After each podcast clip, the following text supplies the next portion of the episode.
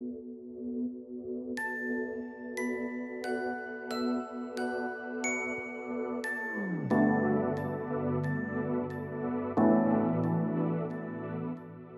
right, so good morning, you all. Uh, Monday morning with the Take Heart, and this is my first time on the Take Heart. Uh, if you don't know me, I'm Pastor Kevin from uh, the church here, Calvary Chapel. And I'm wearing my Columbia shirt to give a shout out to uh, my friends in Columbia who I haven't seen in a while. And so God bless the church there. This morning, uh, my devotion is going to be in the area of marriage. And so if you have had a difficult time this year with the pandemic and the lockdown, uh, in your marriage, communicating within your marriage. Maybe you've thought about killing your spouse at some point this year uh, and you've had to repent over and over of, of, of those thoughts. Um, well, then take heart. I've got some things to help you this morning. Um, in fact, let's pray. Father, we thank you this morning, Monday morning, for an opportunity to go to your word. I pray that you would speak to us from it in Jesus' name. Amen. Now, communication, if you've ever been to marriage counseling, I talk about it, communication can be very difficult in that we're not born, born knowing how to communicate. But God helps us out because He gave us uh, two ears and one mouth, two eyes as well, so that we can see and perceive and listen more than we talk. You know, the Bible tells us in the book of James, let every man be swift to hear and slow to speak and slow to wrath, because the wrath of man does not produce the righteousness of God. And so we are called to be listeners uh, and to observe our surroundings. And so, one of the things I want to talk to you about as far as communication this morning is the speaking part of it and the fact that our words are tools that we use to actually accomplish things within our marriage. And you can use your words to uh, get things going in the direction that you want them to go in. And so, in Proverbs chapter 18, if you want to turn there with me, two verses we're going to look at Proverbs chapter 18, verses 21 and 22. Notice it says in verse 21 Death and life are in the power of the tongue, and those who love it will eat its fruit. And verse 22 says, He who finds a wife finds a good thing and obtains favor from the Lord. So, two beautiful verses. Now, when we say death and life are in the power of the tongue, of course, the charismatics will take that and run with it and talk about the power for you to create your own reality. And that's not what the scriptures are giving us. We do not see that in scripture. However, it is saying that you have the power with your mouth, with your tongue, with your words to use them to either build up something or to literally tear it down. And in the realm of marriage, that is exactly what you're doing when you use your words. And so you have to remember if you look at your spouse and you're not seeing what you desire to see, well, then use your words to change that, especially wives. Do you realize how much of a power you have to encourage your husband in a good direction? Uh, and husbands, the same thing with your wives. You, you can use your words to encourage them and to love them and to nurture them. And even when there are times when we need to deal with difficult things and make corrections, how you use your words can be uh, such a huge factor in changing the direction that your marriage is going in and you really need to practice it. You need to learn how to hold your tongue and pray and ask God to give you words that are going to be helpful, uplifting, uh, encouraging, instructing, and things that are going to really bless your, your spouse.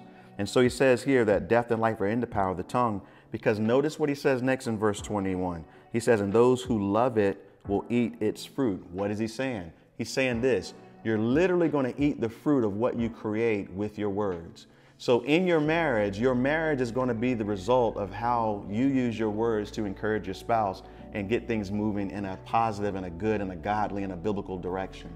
And so, God is giving you this opportunity to think about how you speak to your spouse. What do you say to your spouse? Uh, when's the last time you were in an argument? How much of what you said was unnecessary and, un- and not helpful? It was not edifying to your spouse or to your marriage.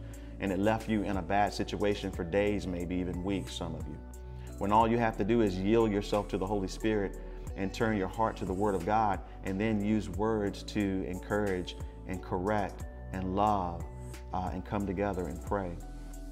You know, you got to fight for your marriage, and we're, we're doing it wrong because we're planning how to do everything else, but we're not planning how we're going to speak to our spouses. We're not planning how we're going to uh, have time to make uh, have communication with them. Sit down on a daily basis and just have a good communication with your spouse, develop a friendship.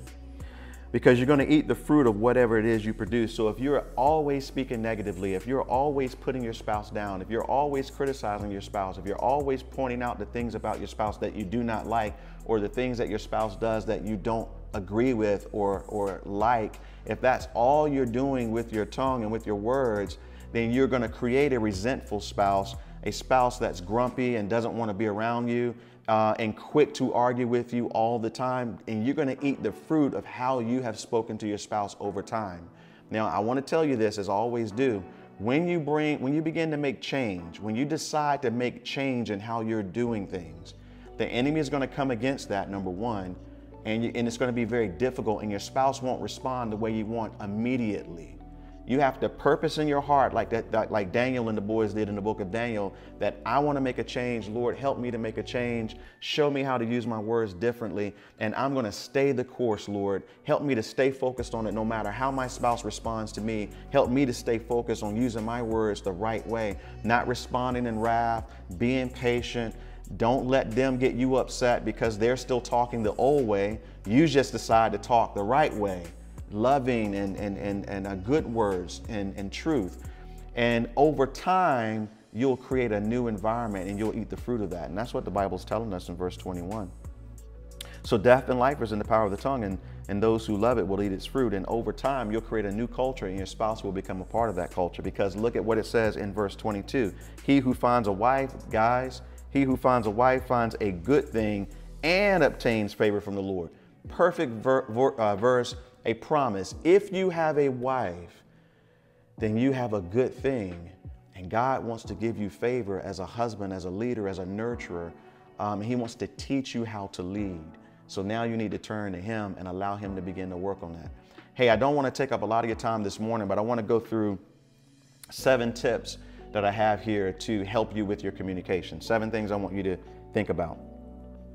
So you need to create a good environment for communication by doing one, stopping what you're doing when it's time to talk to your spouse uh, and, and, and give them your attention. So that might mean turning off the TV, stop doing what you're doing.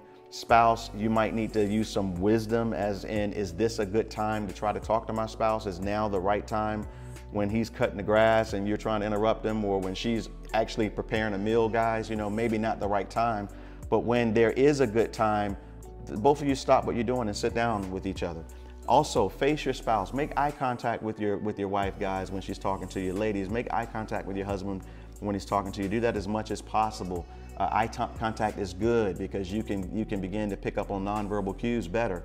Uh, be attentive and relax with your spouse when you're talking. Um, let them know that you care about what they're saying. You do that by making like I am with the camera right now. I'm looking at you guys out there in digital land and uh, wishing I could see you face to face, and I'm nodding and I'm I'm kind of uh, reassuring. Uh, number four, keep an open mind. Don't assume that you know what your spouse is going to say. Even if you do, don't act like you do. Listen and be humble and ask God to show you their heart.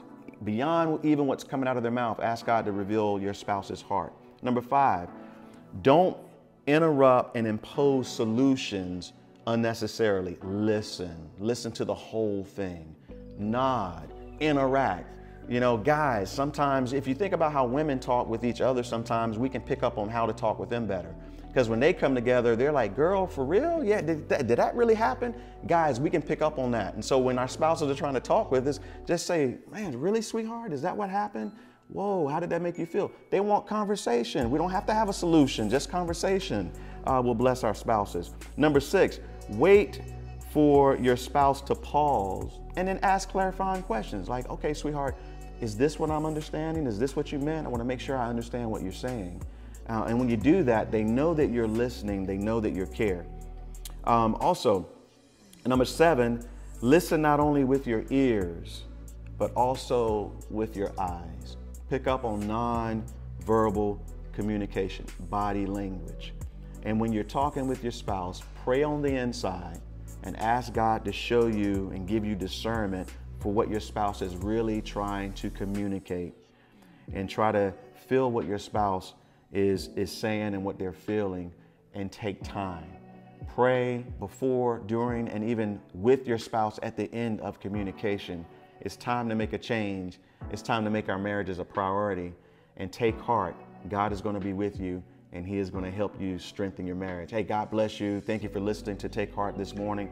I pray you have a wonderful week. Let's close with prayer now. Father, I thank you for everyone who is watching, especially the marriages and even single people who are watching. Lord God, help. I pray that they pick up on some communication tips that could be helpful for them as well uh, in their, their relationships, even maybe on the job with their bosses. But Lord, I pray that for everyone who's watching this morning, that you would bless their week, that you would strengthen them, that you would keep them. In Jesus' name, amen. God bless you. Thank you.